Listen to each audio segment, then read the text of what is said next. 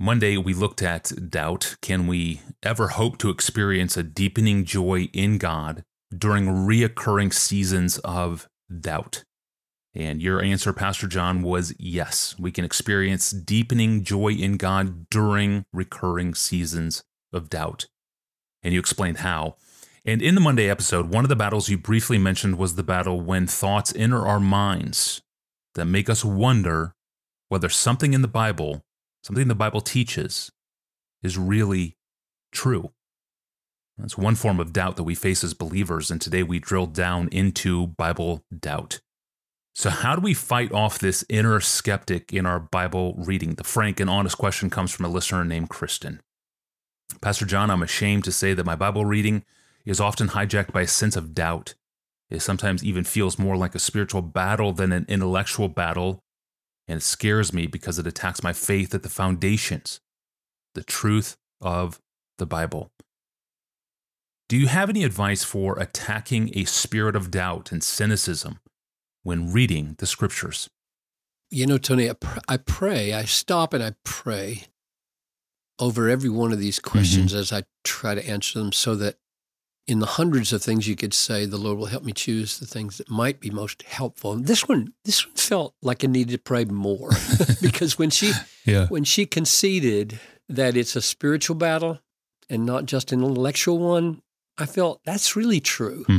and not just for her, uh, but for all of us. Yeah. The intellectual things that rise up that make the Bible seem problematic are often covering a satanic attack. The devil really hates the Bible. He hates truth. He's a deceiver from the beginning, and uh, he can make things look merely intellectual when, in fact, some pretty heavy, heavy spiritual stuff is going on. So, mm. I'll I'll just tell um, Kristen now what my the answer is yes. I do have some advice, and, and I, I based every one of these six counsels on Scripture, and I'll mention the Scripture. So I'm praying uh, for Kristen and, and lots of people who, when they read the Bible, find stumbling blocks that get in the way of their enjoyment and their belief. And uh, one of these, maybe, if not all of them, might prove uh, from the Lord for her. Number one, pray that God would help you that he would fight your doubts and cynicism with you and for you. In other words, cry out to God, fight for me, help me, defeat these obstacles. And we all know where that's coming from. Mark 9:24. Immediately, the father of the child who had this epileptic fit that, that uh, nobody could heal. And he, he said, do you want me to do anything here? And and the man said, if you can. And she said, what's this if stuff? and and then the man cried out, I believe. Help my unbelief. Hmm. And that's a strange way to say it. Help your unbelief do what? like die. That's what. yeah. So, which means that that uh, Kristen and I need to preface our Bible reading every day with prayer.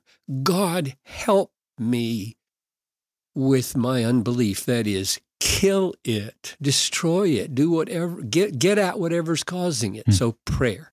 Number two, uh, seek in all your reading and praying in the Bible, not just to know truth, but to see the glory of Christ. There is a spiritual light shining from Christ that is self authenticating if you saw it. And I'm thinking here now of the doubting Thomas. I'm glad he exists and is in the Bible for Kristen and me. Then Jesus said to Thomas, remember, Thomas said, I'm not going to believe unless I have a finger in his side. Yeah. And so here Jesus showing up and he says, Put your finger here and see my hands. Then put out your hand and place it in my side. Do not disbelieve, but believe. Thomas answered him, My Lord and my God. In other words, he did not touch him, hmm. he saw him. Something happened when he saw him. He thought that he would need to do more. He would need more evidence for a ghost. You know, he's going to be a ghost. I'm going to be tricked And uh, and when Jesus showed up, he didn't need any more. Huh. He didn't. He didn't have to push it to the limit of his evidential demands.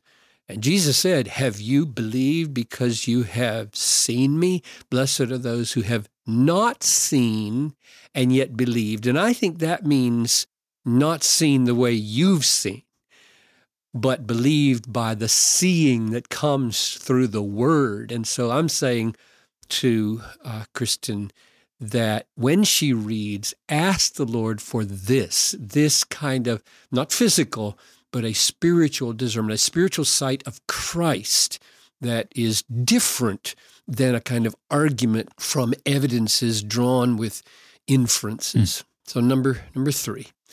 Think much about the patience and mercy of God to doubters.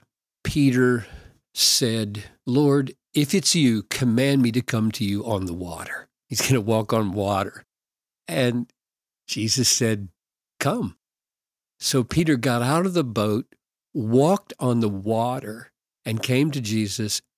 And then it says, this is Matthew 14 30. But when he saw the wind, he was afraid and beginning to sink, he cried out, Lord, save me. And Jesus did not say, tough, man. I don't, what a jerk. You, I just told you you could do this and, and you were doing it. No, no, that is not what Jesus said or did. Jesus immediately reached out his hand and took hold of him, saying, Oh, you of little faith, why did you doubt? So meditate on the kindness and the patience of Jesus to doubters. So Peter's doubting, and Jesus reaches out his hand. So maybe that's what Kirsten would feel mm. as she reads this. He is reaching out his hand to me in my doubt. Number four, seek out people of strong faith to read outside the Bible and to be around in person and make them your heroes. So Hebrews 13, 7. Remember your leaders, those who spoke to you the word of God. Consider the outcome of their way of life. Imitate their faith.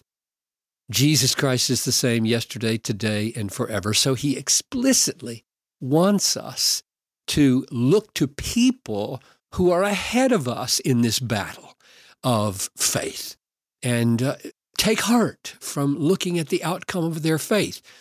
And here's another one in Hebrews. Hebrews seems to be really big on this communal nature of fighting the fight of faith. So Hebrews 3:12, take care, brothers, lest there be in any of you an evil, unbelieving, you could say doubting heart leading you to fall away from the living God. Exhort one another every day as long as it is called today that none of you may be hardened by the deceitfulness of sin. In other words, we need to be in, in groups where people fight with us and help us and direct us to things that will give strength to our faith rather than weaken them.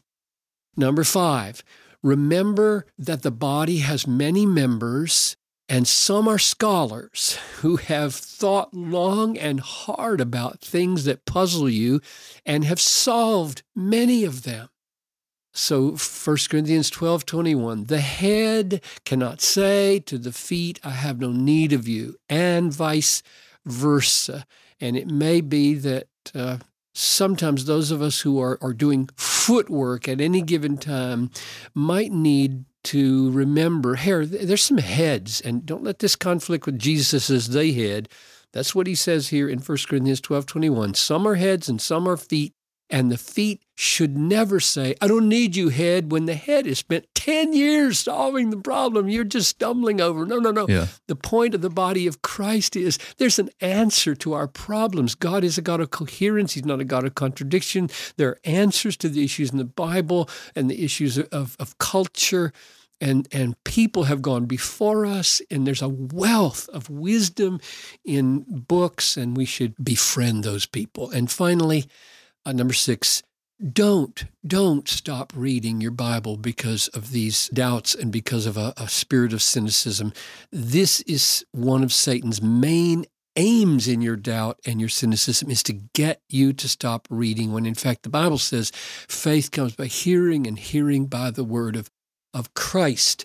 And uh, w- one last text Blessed is the man who walks not in the counsel of the wicked, or stands in the way of sinners, or sits in the seat of scoffers, but his delight is in the law of the Lord, and on his law he meditates day and night.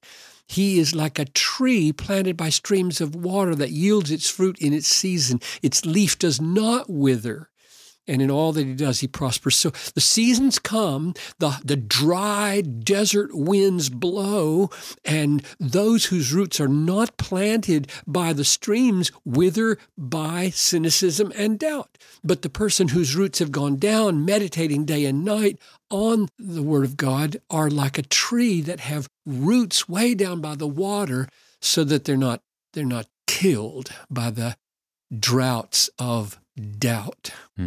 Amen. Help my unbelief die. Yeah, that's a great word. Thank you, Pastor John. And thanks for joining us today. If you want to ask Pastor John, email your question to us at askpastorjohn at desiringgod.org. Next time, we ask why God chose the foolish things of this world and not the wise and powerful. Why not use the wealthiest innovators, the smartest geniuses, the most articulate orators, the world's greatest athletes, the most recognizable movie stars, all to spread his gospel around the world, why does God prefer to choose and use the weakest in his mission? I'm your host, Tony Reinke. We'll answer that on Monday. We'll see you then.